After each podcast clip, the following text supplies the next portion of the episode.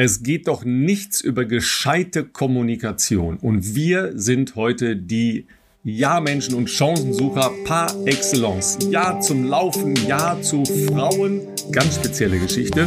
Und ja zu noch mehr Laufen für Philipp Flieger im Bestzeit-Podcast von Philipp Flieger und Ralf Scholz. So, mein Lieber, Stresstag hast du, hast du schon angedeutet ja, im kleinen Vorgespräch. Ja, das klingt entweder nach, ach du Jemine, äh, wieder von Physio zu Doktor, aber es war auch Sport dabei immerhin. Mehrfach sogar.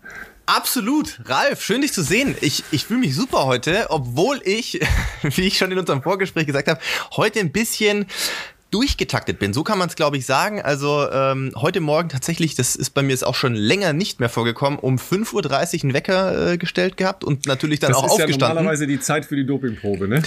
Richtig, richtig, aber sogar also ähm, selbstständig geweckt worden durchs Handy und nicht äh, durch die äh, Klingel, sondern ähm, ja, ich hatte heute einfach viel auf dem Zettel und ähm, hab, bin aber bisher soweit äh, stolz, dass ich alles äh, gut soweit äh, kombinieren konnte. Sport und äh, andere Verpflichtungen Verpflichtungen, äh, Podcast-Aufnahmen. Also ist heute so ein Tag. Es liegt vielleicht auch daran, dass gefühlt seit heute auch so ein bisschen frühlingshafter wird. Also wir haben, na gut, ich muss sagen, heute Morgen, als ich um 6.45 Uhr dann laufen war nach einem kurzen kleinen Frühstück und einem Kaffee. Hab mir jetzt noch nicht so viel davon gesehen äh, oder gemerkt in, in Form von Temperatur, aber ein blauer Himmel war schon mal da. Und die Runde, die ich heute gelaufen bin, äh, ich glaube, die habe ich schon mal erwähnt gehabt hier. Also die Regensburger werden ungefähr wissen, wo ich da lang gelaufen bin. Ähm, quasi über von mir im Westen Richtung äh, Regen und am Regenradweg so von hinten auf die Winzere Höhen hoch. Äh, da zieht sich und so ein bisschen hoch. Mit Regen ist jetzt nicht die dunkle Wolke mit dem Wasser rausfallen gemeint. Nein, das muss man vielleicht sagen, Regen, ne? woher ja. der Name Regensburg kommt. Da denken immer die Leute, wir haben so schlechtes Wetter. Deshalb könnte man auch meinen, aber ähm, nee, es ist tatsächlich ein, ein, ja, auch ein Fluss, der hier äh, in die Donau, das muss ich überlegen, oh Gott, mündet. Ja, sie fließen irgendwie zusammen auf jeden Fall. Und da gibt es einen sehr schönen Radweg auch und da kann man dann auf die Winzere Höhen laufen.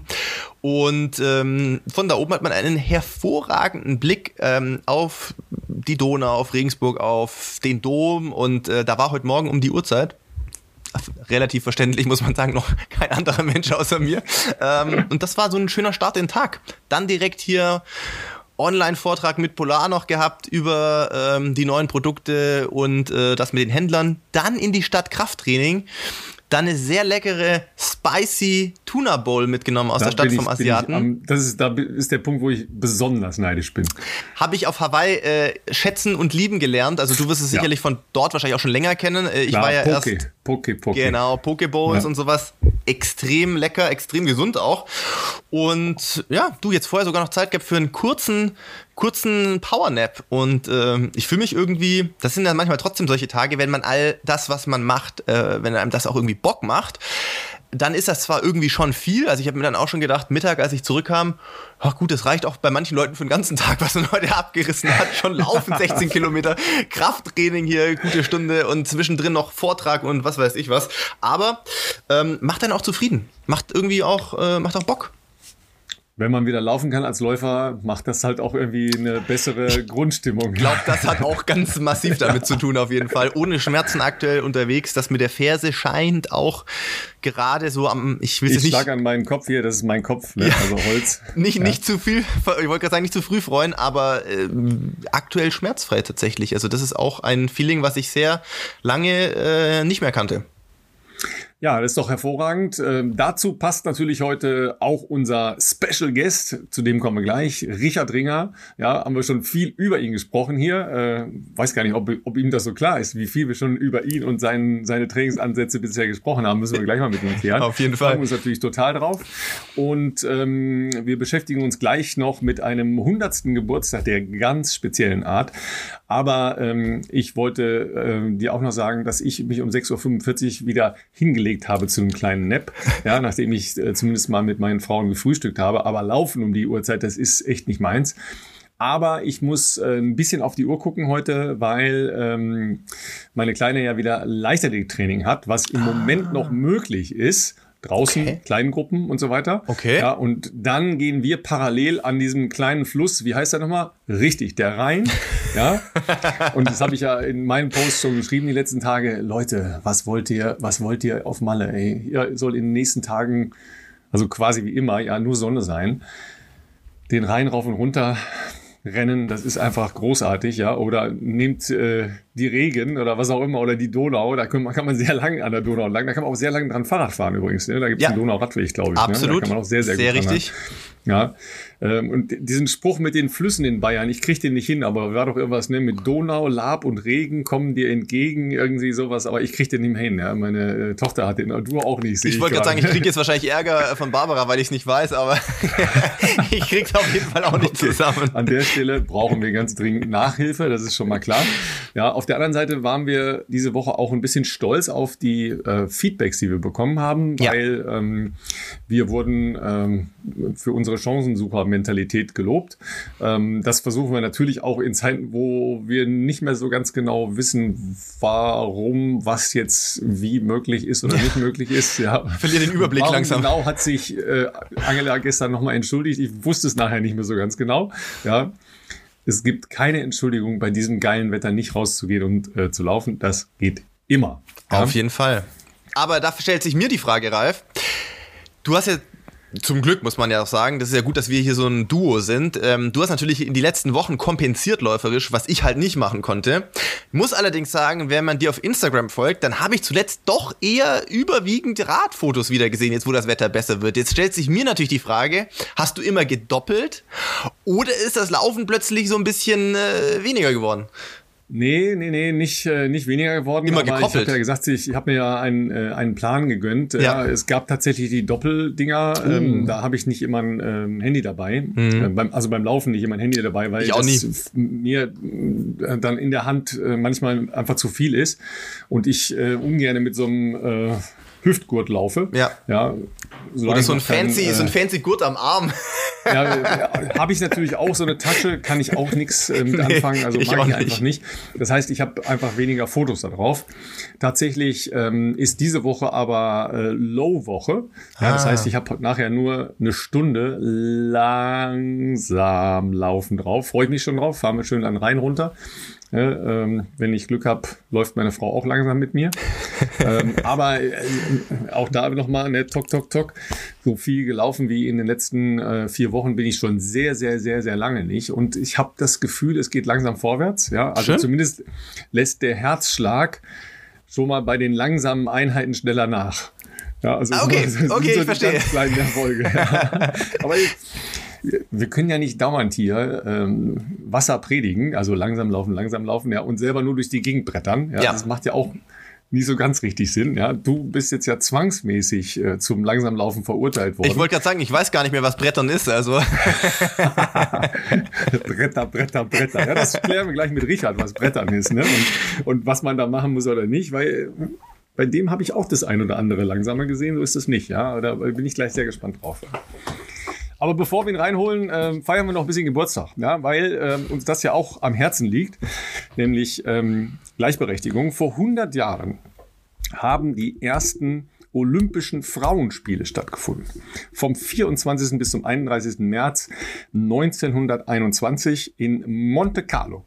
Jetzt wird der eine oder die andere sagen, Olympische Frauenspiele?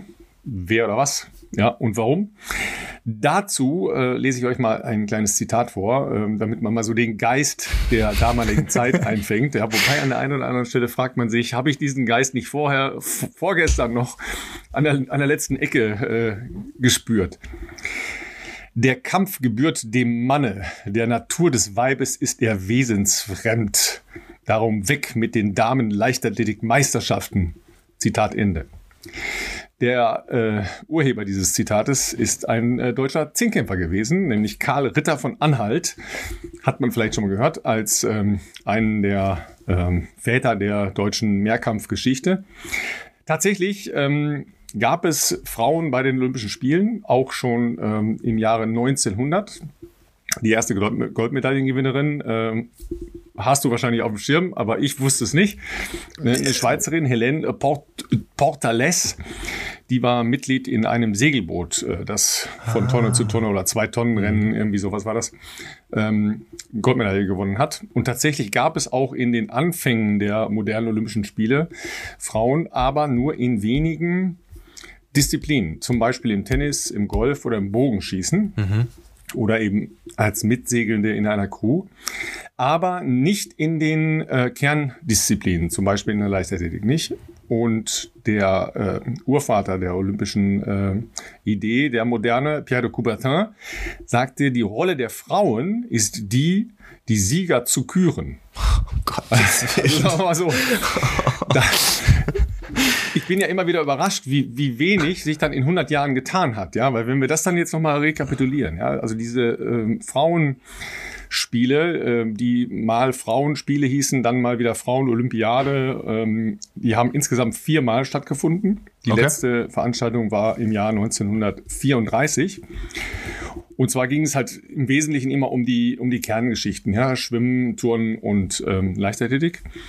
Und ähm, bei der Frauenolympiade 1922, also der nach dem ersten und ähm, initialen Ausrichtungsding äh, in Monte Carlo, da gab es einen 800 Meter Lauf zum Beispiel, mhm. ja. Und dann wurden natürlich die Olympier ein bisschen nervös, äh, weil das jetzt hier los mit Leichtathletik und so weiter. Und dann wurde für die Olympischen Spiele 1928 zum ersten Mal ein Leichtathletik-Kanon von insgesamt fünf Disziplinen für die Frauen in die Olympischen Spiele etabliert. Also da war zum ersten Mal, sagen wir mal, Frauen als mehr oder weniger gleichberechtigte ähm, Teilnehmerinnen, aber natürlich noch lange nicht in allen Disziplinen, da kommen wir gleich nochmal drauf. Der 800 Meter Lauf war dann aber so umstritten bei diesen Spielen 1928 in Amsterdam, weil da einige Teilnehmerinnen wohl so erschöpft gewesen seien, kann man schon mal sein. Nach dem 800 Meter Lauf habe ich, ich schon mal gesehen. Sagen, also ich bin immer taufrisch, wenn ich meine Rennen beende. ja, genau. ähm, aber ähm, da, angeblich hat es wohl auch äh, welche gegeben, die dann ähm, das aufgegeben haben und nicht okay. zu Ende gelaufen sind. Okay. Jedenfalls wurde danach der 800 Meter Lauf ausgesetzt von den Olympischen Spielen. 800 Meter Lauf der Frauen. Ja, und jetzt sagst du mir, wann der wieder zurückgekommen ist in den, ins olympische Programm. Und da, da war ich wirklich überrascht da kann man wahrscheinlich jetzt nur falsch liegen, weil man äh, intuitiv, also weil das für uns ja Gott sei Dank ja irgendwo normal ist, dass, äh, ja, dass das eben äh, gleichberechtigt stattfindet. Aber wenn du jetzt sagst, ich hätte jetzt irgendwas mit den 60er Jahren gesagt, aber das ist wahrscheinlich ja, viel bist zu... Du, bist du sehr gut. Bist du sehr gut. 1960 hat es erst wieder stattgefunden. Ach, okay, wow. Das ja, ist ja das schon, ist schon eine lange Zeit. Ach, ja. Wir reden über einen 800 Meter Lauf. Ja, das ist ja schon echt eine klassische Basic-Disziplin im Laufbereich. Und dann geht es ja weiter, ja. Ähm, Marathon. Erst 1984. Ja, und ich weiß, äh, ich kann sogar die Olympiasiegerin, glaube ich. Ja. Äh, Joan Benoit Samuelson, oder? Nicht so schlecht. War, ja. das, war das korrekt? Ich glaube, äh, ja, genau. Korrekt. Ja, ja. Mhm. Und sie lebt, glaube ich, auch noch, oder? Also ist ja quasi danach so lebende Legende quasi gewesen ja, in den genau, USA. Ne? Ähm, wann ist 5000 Meter dazugekommen? Ja, ich hoffe mal vorher. Ich meine, also äh, jetzt rein von der, wenn man, wenn, wenn früher die Argumentation war wegen der Anstrengung, dann hätte ich jetzt gesagt, dann sollte Marathon, also wahrscheinlich dann 5000 Meter schon eher dabei gewesen sein. Pff, wahrscheinlich, ich sage. Bevor du nicht um Kopf und Kragen redest. 1996 in Atlanta. Nein, die haben das danach davor, erst gemacht? Davor war die, war die Ach, 3000 Langstrecke 3000 Meter. Stimmt. Die stimmt. allerdings nie olympisch war ja, sondern 10.000 Meter, aber auch 10.000 Meter ist erst später zugekommen. Ja, ja dann natürlich äh, der Klassiker, ähm, 3.000 Meter Hindernis. Das kam Kleiner spät, Tipp. das war erst in den 90ern, glaube ich. Kleiner Tipp, Gesa Krause hat alle olympischen Finals der olympischen Geschichte mitgemacht. 2008 dann erst? 2008 Peking. 2008 in Peking hat Boah. zum ersten Mal 3000 Meter Hindernis bei Olympischen Spielen für Frauen stattgefunden. Da wäre jetzt eine Frage von mir. Ähm, aber die Disziplin in der Leichtathletik hat es zuvor schon gegeben? Die, die Disziplin hat es zuvor schon gegeben. Das ist ganz oft so, wenn Disziplinen neu dazukamen. Also mhm. sagen wir mal in der etwas jüngeren Geschichte, ja, ja. habe ich ja gesagt, 5000 äh, Meter, 400 Meter Hürden war auch so eine Disziplin, die erst relativ später zukam. Mhm. 3000 Meter Hindernis. Ähm, dann ähm, Stabhochsprung kam ähm, auch relativ spät erst dazu. Ja, also diese ganzen Geschichten. Dann gab es in der Regel vorher mindestens Weltmeisterschaften ähm, oder kontinentale Meisterschaften, mhm. eben ja auch wegen des Quali Qualifikationsmodus. Ja. Ja, also das äh, hatte immer so, einen, so einen kleinen Nachlauf. Also die Leichtathletik-Fachverbände waren immer vor den Olympiern. Ja ist es auch keine so große Überraschung. Ja. Ich wollte gerade sagen, es sollte, also ja, wenn nicht die, wer dann? Also. Ja, ne? Und dann äh, findet man immer wieder gerne, dass äh, ja praktisch mit dem ähm, Skispringen 2014 in Sochi mhm. die Emanzipation abgeschlossen sei, aber das stimmt nicht. Weil welche Disziplin wird immer noch nicht bei Olympischen Spielen ausgetragen? Und da hat eine Deutsche damals gewonnen. Und zwar, ähm, oh, das fällt mir der Vorname nicht ein. Christina Vogt? Nee, nicht Christina. Doch, doch, Vogt, ja. ja ist ja, richtig, ja. ja. Ne? Aber welche Disziplin ist immer noch nicht im, im Kanon drin? War für Tokio 2020 geplant, ist aber dann aus dem, Ka aus dem Kanon rausgestrichen worden. Richtig, 50 Kilometer gehen. Ja, also Aha. auch eine dieser Aus Ausdauerdisziplinen. Mhm. Da gibt es natürlich eine generelle Diskussion, ob die 50 Kilometer überhaupt olympisch Drin bleiben. Also sollen, auch, ne? äh, also auch für die äh, Männer. Und ja. die Tendenz geht dahin, dass sie ähm, wahrscheinlich bei der Austragung jetzt 2021, Klammer auf, sofern es denn stattfindet, Klammer zu, zum letzten Mal äh, stattfinden und dann 2024 in äh, Paris nicht mehr dabei sein werden. Aber tatsächlich war das geplant, 50 Kilometer der Frauen zu machen, weil bei den letzten Weltmeisterschaften gab es 50 Kilometer äh, Gehen der Frauen und ist dann rausgegangen. Dann gab es äh, eine Petition, die ist auch vor dem CAS gelandet, also vor dem Sportgerichtshof und ist dort abschlägig beschieden worden, aber nicht in der Sache verhandelt, sondern nur formal. Also der CAS hat sich formal für nicht zuständig für diese Frage erklärt. Ja, also wir sind immer noch nicht da, dass Frauen komplett gleichberechtigt sind. Ja. ja. Ich bin übrigens äh, ja auch ähm, ein Verfechter der Idee, dass Frauen auch Zehnkampf machen äh, sollten, weil ich das eigentlich cool finde. Ja, absolut. Also ja, ich meine, warum sollen, sie, warum sollen Frauen nicht das machen dürfen oder können? Sind nicht auch als Zehnkampf äh, machen. Klar. Äh, erschließt sich mir nicht, ja, weil auch da hat es ja erst Fünfkampf gegeben für Frauen. Stimmt. Ja, und dann ist in der Halle immer noch so, oder? Also wenn es Hallen äh, da Wettkämpfe sind ja die langen Würfe nicht möglich. Stimmt. Da ist aber auch bei Männern dann sieben Kampf, glaube ich. Bei Männern ja. sieben Kampf. Ja, und bei Frauen fünf. Ja, und ähm, bei den Frauen fünf Kampf. Ja. Also, noch eine Menge zu tun. Ich sag's dir. Ja, wir sind ja. noch längst nicht da, wo man, glaube ich, sein sollte in äh, Sachen Emanzipation im Allgemeinen, aber auch im Sport, wie man sieht. Also, ähm, still a long way to go. Ja, und äh, von der IOC-Präsidentin, da sind wir leider auch noch relativ weit von entfernt. Oh, das könnte vielleicht mal frischen Wind reinbringen. Worden. Also schlechter kann es ja. ja. auch nicht mehr werden, muss man auch sagen. Ja, und äh, übrigens eine der, äh, der Vorreiterinnen auch der hohen Positionen in, ähm, in olympischen Fachverbänden ist äh, die Olympiasiegerin über 400 Meter Hürden, der, also die, die erste Olympiasiegerin über 400 Meter Hürden, eine Marokkanerin, Nawal El Mutawakil heißt die, mhm. ähm, die äh, eine Studentin in den USA war war und dann halt auch eine große Karriere in der äh, internationalen Leichtathletik-Organisation gemacht hat. Und ich habe immer gedacht, das wäre mal eine, die vielleicht auch in die Fußstapfen ähm, der IOC-Macher äh, gelangen könnte. Aber das ist ja so ein, ein politisches äh, Spiel. Das ist der Wahnsinn, ja. So sieht's aus. Ne? So schaut's Mehr aus. Frauen in die Powerpositionen. Würde ja, wahrscheinlich häufiger mal Sachen besser machen, ja. Ja, oder sich mal entschuldigen, wenn sie Blödsinn gebaut haben. Ja, ne? vollkommen in Ordnung. Ja. Also ich meine, das wird wahrscheinlich machen, ein, ein, Mann sich eher die Zunge abbeißen wahrscheinlich. ja. ja. ist ja so. ist, leider, ist leider bitter, aber wahr, ja. So, dann äh, würde ich fast sagen, Holen wir unseren Gast rein, oder? Ich wollte gerade sagen, wir, wir auch, du hast wir ein, alles besprechen, logischerweise. Ja. Absolut, da gibt's äh, so viel äh, zu erzählen und zu besprechen aus äh, jüngsten Ereignissen, aber natürlich auch, äh, was die Zukunft anbelangt, äh, die, also unmittelbare Wettkampfzukunft, aber auch, das hatten wir ja schon öfters angekündigt, vor allem, was auch im letzten Jahr teilweise so passiert ist, ähm, in Sachen alternativem Training. Das wird auf jeden Fall, glaube ich, eine sehr, sehr spannende Runde und ja, ich freue mich, dass Richard sich heute für uns Zeit genommen hat. Du bist schon so oft bei uns vorgekommen im Podcast, wie dir vielleicht gar nicht so bewusst ist, ja. Aber erstmal herzlich willkommen, Richard Ringer. Ja, ähm, große Vorstellung am Wochenende abgeliefert. Was soll ich sagen? Haben wir was anderes erwartet? Nein, haben wir nicht. Ja, Halbmarathon gewonnen in Dresden äh, und äh, gemeinsam gemeinsam mit Philipp ja das äh, sagenumwobene Wochenende in Valencia bestritten. Ja, war für dich äh, Debüt, aber äh, was bist denn jetzt eigentlich? Bist du jetzt Marathonläufer oder bist du immer noch Langläufer oder langlaufender Marathonläufer? ja, das, das weiß ich selber noch nicht so richtig.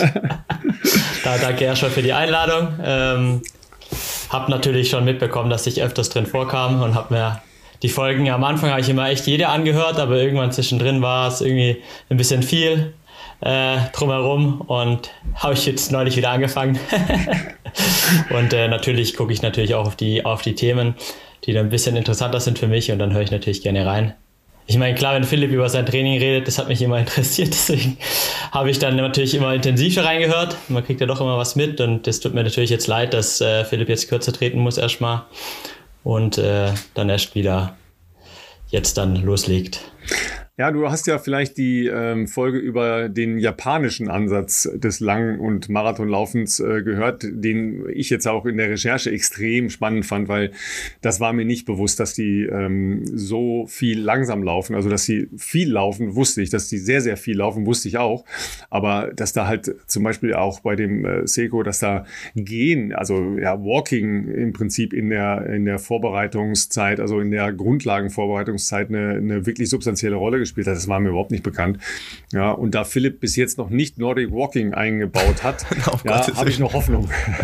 ja, es war für uns natürlich spannend zu sehen. Also wir versuchen ja, äh, wenn sich die Gelegenheit bietet, ja auch immer mal ein bisschen über den Teller ranzuschauen. Und ich meine, das werden wahrscheinlich viele, zumindest aus unserer sagen wir mal, Hardcore-Szene ja sicherlich die Ergebnisse vom Lake Biwa Marathon ja verfolgt haben. Ähm, und gerade in Japan ist es ja kein Geheimnis, dass da die, sagen wir mal, läuferische Dichte vor allem bei ähm, im Straßenlauf, aber auch bei den Ekiden-Staffeln ja extrem hoch ist. Allerdings muss ich sagen, man hat schon viele sagen wir mal, enge Finishes gesehen bei diversen japanischen Marathons, aber sowas wie beim Lake Biwa Marathon im Februar habe ich jetzt auch noch nicht erlebt, muss ich sagen. Fand ich ähm, extremst krass und das war natürlich ein guter Ansatz ja auch, ähm, da mal zu gucken, was wird da gemacht. Gut, Seiko ist jetzt vielleicht nicht äh, 100% repräsentativ für alles, was die da machen, aber zumindest natürlich mal für einen Teil. Und ich meine, ähm, er ist ja damit auf jeden Fall sehr erfolgreich gewesen. Und ja, ich fand es auch interessant, weil du hast mir da ja ein bisschen die Aufschriebe mal rübergeschickt, äh, Ralf. Und da war er tatsächlich äh, im Vergleich zu dem, was ich als schnell oder nicht schnell im Training empfinde, also sehr viel einfach extrem langsam. Aber klar, gab es dann halt auch irgendwelche 5 Kilometer Wiederholungen, die halt alle irgendwo im 14, 50er Bereich oder was dann da waren, wo dann denkst, ja gut, ist dann auch flott, ähm, auf jeden Fall.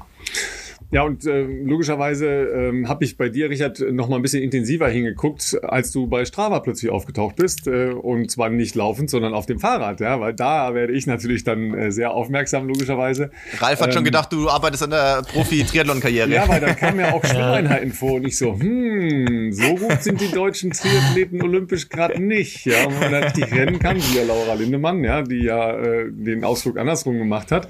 Ja, da sind ja dann doch ein paar Verbindungen, ja, also da habe ich schon gedacht, hallo, was ist da los? Ja, aber erzähl mal, wie, wie das dazu kam, dass du äh, da doch relativ viel Alternatives in dein Training, äh, zumindest ja große Phasen eingebaut hast. Ja, da müssen wir ein bisschen länger zurückblicken. Das war eigentlich schon 2019. Hm. Da hatte ich mich äh, verletzt gehabt an der Ferse und an der Plantarfaszie und äh, habe das dann halt noch durchgezogen, bin auch recht gut noch durch die Saison durchgekommen, durch die Wettkämpfe und habe mich auch qualifiziert für die Weltmeisterschaften in Doha und dann dachte ich, ja gut, den Monat Pause, das reicht dann schon. Dann bin ich wieder fit und kann wieder loslegen äh, und mich für die Spiele vorbereiten. Und dem war überhaupt nicht so. Ähm, also in der Pause, ich meine, habe jetzt auch gelernt, habe beim Podcast jetzt auch gehört, wenn man nichts dann macht, das bringt halt dann auch nichts. Also man muss dann dann auch intensiv regenerieren und äh, ja, werden lassen und nicht einfach nur ja, einfach Urlaub machen.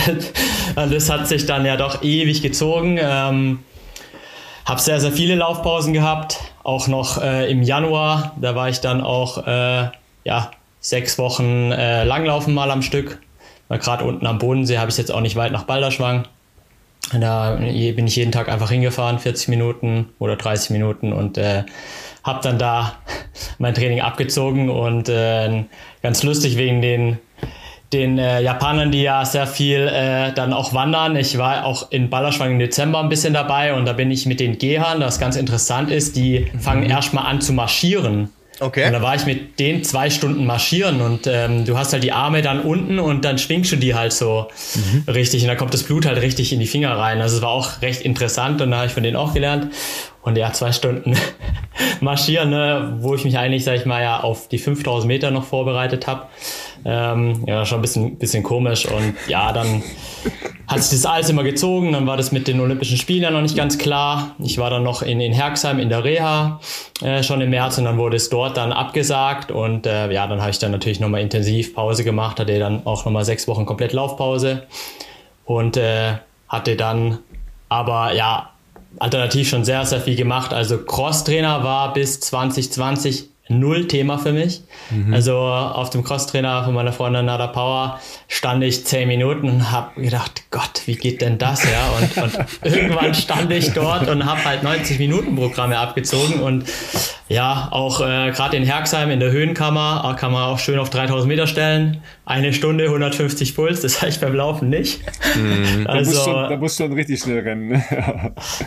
ja, und dann, dann hat sich das halt eben auch ergeben, dass ich dann einfach gesagt habe, ja, es ist jetzt völlig unklar, was überhaupt stattfindet in 2020 und Laufkilometer habe ich dann immer so Niveau von 100 Kilometer gehalten und den Rest habe ich einfach alternativ gemacht und äh, da, wo ich wohne am Bodensee, ähm, eben unten jetzt gerade äh, in Österreich in Bregenz, ähm, sind sehr viele Triathleten, eben auch junge. Da hat einer auch den äh, Europacup in Polen gewonnen der Leon Pauger heißt er. Und äh, da haben wir dann eben auch mal uns einen Spaß gemacht, dass wir halt so eine Halbdistanz äh, gemacht haben, aber ein bisschen andersrum im Hochsommer. Das heißt, äh, ich bin halt erst äh, laufen gewesen mit ihm, halt ein locker Halbmarathon halt in, in 90 Minuten.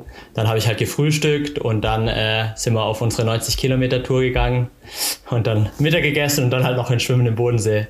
Und ja, dadurch, dass, dass man halt nur einen Kilometer runter an den See braucht und es war wirklich warm. Also es gab äh, Tage, das war nicht mehr schön. 30 Grad im Bodensee-Oberfläche. Oh. Ja, ja, dann gehst du halt viermal, viermal äh, in der Woche runter und gehst halt einfach in den See, weil was gibt's Schöneres, ne? Muss jetzt natürlich jetzt nicht eine riesen Einheit sein, aber so, ja, zwei Kilometer war eigentlich äh, immer recht gut drin. Also, und so hat sich das eigentlich dann ergeben. Ich habe das sehr, sehr lange immer beibehalten.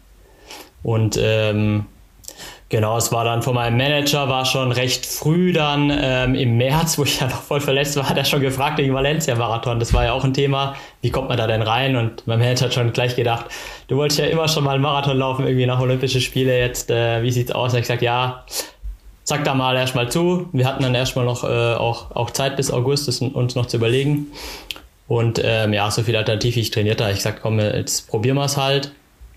Und ähm, dann ähm, fing im August dann im Endeffekt dann auch die intensive Vorbereitung für den ersten Marathon dann auch an. Und ja, da habe ich dann auch immer noch Alternativtraining mit ein, ja, ins Training integriert. Äh, aber ja, Schwimmen war ja dann auch irgendwann nicht mehr möglich, weil ja wegen dem Lockdown und alles immer zu, war das recht schwierig. Und äh, Spinning habe ich immer gemacht, das mache ich jetzt weiterhin. Aber Schwimmen äh, lasse ich jetzt auch, weil ich hätte zwar ein bisschen die Möglichkeit noch da wo reinzukommen, aber ist mir jetzt auch ein bisschen zu gefährlich dann auch, weil weiß nicht, in den Schwimmbädern noch auch immer ein bisschen Chlor drin und dann die allergischen Reaktionen manchmal und dann wird man vielleicht auch krank. Deswegen habe ich gesagt, das, das lasse ich jetzt lieber weg. Ähm, ja, wobei ich äh, nach dem Kenia-Trainingslager sofort langlaufen war am nächsten Tag. das habe ich mir dann noch gegönnt. ja, wobei, also erstmal fand ich ja den, den Ansatz äh, total spannend, weil das ja logischerweise, wenn du so wie ich äh, mehr in der Triathlon-Szene zu Hause bist, äh, als aktiver selber, hast du ja eine Idee, dass das eine Basis bringen kann, ja, dass man da eine sehr, sehr gute Grundlage schaffen kann. Das ist natürlich, wenn man das auf dem Rad macht, auch zeitintensiv, weil man ja einfach sehr viel länger unterwegs ist. Ja, im Prinzip habt ihr als Profis ja ein bisschen mehr Zeit zur Verfügung, um solche Sachen zu machen. Klar, du hast dann weniger Spezifik. Äh, fragt sich halt, ob man dann eben, wenn man sich so ein ganzes Jahr anguckt, nicht die Spezifik dann nachher besser aushält, wenn man nicht vorher sich schon so kaputt und müde äh, gelaufen hat, ja, und äh, die Füße halt schon relativ viel auf dem Asphalt waren äh, das ganze Jahr über. Ähm, was ist denn überhaupt der Leistungsbereich, den du dann alternativ trainierst? Also wenn du sagst, ja, ich war sechs Wochen ähm, Skicross laufen, ich meine, das äh, haben wir ja hier mit Laura Hottenhut auch besprochen, die das ja auch gerne macht da kannst du ja alles Mögliche machen. Du kannst ja äh, sämtliche Belastungsintensitäten, die du haben willst, ja darauf simulieren. Auf dem Fahrrad geht das auch, wobei man da ja nicht ganz so hohe Pulsraten erzielt, weil ähm, das ja nicht den Körper trägt, äh, sondern äh, du getragen wirst. Ja. Ja, Intensität war vielleicht auch das, was ich äh, ein bisschen zurückgeschraubt hatte. Ich habe halt eher Ausdauer gemacht. Wobei eben, sag ich mal, beim Langlaufen kann man halt schon gut Bergläufe mit einbauen. Das habe ich schon häufiger gemacht. Ähm, aber ja, so richtig Belastung ist, weiß nicht, das macht nicht so viel Spaß auf dem Rad so zu schwitzen und dann alles voll zu sauen. Ähm, und das äh, war ich jetzt auch nicht gewohnt und wollte jetzt auch nicht da irgendwie riskieren, dass ich da jetzt irgendwie was anderes mir wiederhole. Das war dann auch äh, im Nachhinein äh, wo ich meine Leistungsdiagnostik gemacht habe, mal in Leipzig, dann interessant zu sehen, dass man mehr hatte schon gemerkt, dass ich ein Jahr auf niedrigen Pulsen nur trainiert hatte, mhm. weil ähm, also meine Herzgröße ist dann schon etwas wieder zurückgegangen. Mhm. Ähm, also das hat man dann wohl schon gemerkt. Aber klar, wenn man halt gar keine Intervalle mehr macht auf der Bahn oder irgendwie was Schnelles und sich mal richtig anstrengt, äh, ja, dann, dann ist ja klar, was so ein, so ein Hochleistungssportlerherz dann einfach sagt, ja gut, wenn du es nicht brauchst, dann, äh, dann werde ich halt wieder kleiner. Aber inzwischen äh, ist es auf jeden Fall schon wieder gewachsen, weil ja, Marathon ist doch ne, intensiv, auch wenn natürlich die Geschwindigkeiten etwas ruhiger sind, aber doch, da äh, gerade die Länge macht es dann auch aus und, und äh, ja, so lange in, dann in so hohen Pulsen Bereich zu laufen, äh, ist auf jeden Fall dann wieder förderlich, dass das Herz größer, größer wird, ja. Was viele vielleicht ja gar nicht wissen, ähm, ist, dass, wenn ich da auf dem Laufenden bin, aber du ja in der Vergangenheit ähm, regelmäßig, also trotzdem auch schwimmen, soweit ich dann das noch richtig weiß, äh, schon immer auch im, im, im Trainingsprozess integriert hattest, also auch vor der ja. Verletzung. Ne? Also das ja. war, glaube ich, bei dir schon so eine Mischung aus, glaube ich, alternativ im Training, aber auch ähm, so eine Art, ist ja auch ein gutes Rumpf und, und generell ja Rumpfstabi-Training. Ähm, also auch zu den Zeiten, also damals schon deine 5000 Meter Bestzeit und sowas, glaube ich, äh, aufgestellt hast. Ähm, weil manche haben ja so ein bisschen diese Wahrnehmung, dass man denkt, oh, ich möchte eigentlich irgendwie schnell laufen und Schwimmen im Wasser, das macht mich langsam oder mhm. so. Ähm, da bist du, denke ich mal, ein ganz gutes Beispiel, dass dem nicht so ist. Wie oft kannst du sagen, wie oft du das so vielleicht in der Woche damals gemacht hast? Also wahrscheinlich mhm. ja primär eher als eine, als eine kompensatorische Einheit, als was, was Regeneratives eher. Und äh, vielleicht auch noch anschließend, wenn du sagst, du machst immer noch Spinning aktuell, wie oft ist das bei dir in der Woche? Sind das so zweimal oder ist das so, du machst jeden Tag noch eine Spinning, Spinning-Einheit? Ja, also früher ist wirklich so gewesen, ich habe das dann zusammengezählt, kam ich halt im Schnitt dann auf eineinhalb Mal schwimmen die Woche mhm. und äh, das hatte ich schon immer äh, zwischen 45 Minuten und einer Stunde gemacht. Ähm, einfach so einmal zum Ausgleich. Gerade, äh, ja, wir Läufer sind im Rücken jetzt gerade auch nicht so die Besten. Meine Freundin hat immer gesagt, äh, sitz mal da aufrecht da, bitteschön. Und äh, ja, das schult einfach auch, dass der Rücken äh, mal ein bisschen äh, was macht und sag ich mal, von der Armzugkraft ist natürlich auch positiv, ähm, wenn, man, wenn man da ein bisschen was macht. Und ich fand es immer ganz äh, hilfreich, wenn man jetzt nicht so viele physiotherapeutischen Termine äh, bekommt, dass, dass sich halt, äh, ja, dass es ja auch die Beine lockert und mhm. Äh, den Oberkörper. Und deswegen fand ich das da eigentlich recht, recht cool, da schwimmen zu gehen. Ähm, und die zweite Frage, also im Moment mache ich immer noch so ein bis zweimal die Woche Spinning. Aber ja, von, vom Pulsbereich ist es sehr, sehr niedrig, sage ich mal. Mhm. Es ist halt so, wenn er halt eine, eine 30er Longrun macht und dann am nächsten Tag habe ich dann meistens immer nur eine 10 oder eine 12 Kilometer drauf und dann am Nachmittag sage ich halt gut, äh, dann hocke ich mich jetzt vielleicht noch eine Dreiviertelstunde oder eine Stunde halt noch aufs Rad und bewege halt meine Beine. Das lockert so ein bisschen noch. Ja. Aber ich glaube jetzt nicht, dass mich das jetzt, sag ich mal, irgendwie weiterbringt, was jetzt muskulär irgendwas angeht, aber wahrscheinlich, dass ich halt einfach lockerer bin und dann im Endeffekt dann doch wieder vielleicht schneller laufen kann. Also Trainingsnachbereitung, Stoffwechsel so. Ja, weil das ist ja eine ganz, ja. ganz entscheidende Frage, die ja auch mhm. ähm, unter Wissenschaftlern, unter Trainern, unter Athleten, unter äh, Freizeithelden äh, diskutiert wird. Wenn ich belaste, muss ich ja die Belastung auch irgendwie verarbeiten können als Körper. So, wenn ich intensiv belaste, kann ich nur so lange erfolgreich sein und aufbauen, indem ich in der Lage bin, intensive Belastung auch zu regenerieren. Weil wenn ich nicht mehr in, in, der Lage bin, intensive Belastungen zu regenerieren, wird es ja zwangsläufig, mindestens mittelfristig, zu einem äh, Zusammenbruch führen oder auf jeden Fall zu einer ähm, ähm, zurückgehenden Leistungsfähigkeit. Und das ist ja bei euch noch viel äh, sensibler, weil du hast ja trotzdem eine endliche Zeit. Ja, ein bisschen schlafen, ein bisschen essen, wollte ja auch noch hin und wieder noch mal ein Buch lesen oder dergleichen mehr. Ja, ähm, dann muss man ja noch stärker überlegen, wie schaffe ich es, die wirklich intensiven Dinge zu regenerieren. Ja, das ist ja der, der Hintergrund bei der 80-20 ähm, Philosophie oder bei dem sehr langsam Laufen der Japaner. Das ist der, der Trainingsreiz wirkt ja in der Regeneration. Ja. Nur nichts machen ist nicht der richtige Weg, ja. Das äh, mhm. muss man eben auch wissen, ja. Wie, wie ist eure Einstellung dazu? Ja, ich glaube auch schon, dass gerade im Marathon halt einfach, wenn du irgendwas machst, ist auf jeden Fall besser als jetzt nichts. Und äh, ich komme jetzt ja eher vom Bahnläufer her, da äh, habe ich nicht so viel gemacht, muss man ganz klar sagen. Ähm, da ist halt eine intensive Einheit, da hast viel Laktat gebildet und dann bist du halt froh, dass du am nächsten Tag irgendwie noch den Dauerlauf hinkriegst, weil dir halt alles wehtut. Ähm, beim Marathon ist halt die Belastung ist halt einfach länger, aber du bist jetzt danach nicht so kaputt, dass du jetzt sagst, ja, jetzt vier Minuten kann ich jetzt nicht mehr laufen. Also es geht dann doch. Ich habe mich früher echt ja. immer gewundert, wie, wie, wie könnt ihr Marathonläufer dann am nächsten Tag schon wieder laufen? Aber es geht ja dann tatsächlich, weil du da halt nicht, sag ich mal, komplett dich halt äh, übers Laktat abschießt, aber die Muskulatur äh, wird halt einfach länger belastet. Und deswegen sage ich halt, ja, ich brauche halt die Stunden äh, zum Training schon. Also mein Triathlon-Freund fragte hier mal, ja super, was, wie viele Stunden läufst du da? Zwölf Stunden, kriegst halt 180 Kilometer hin.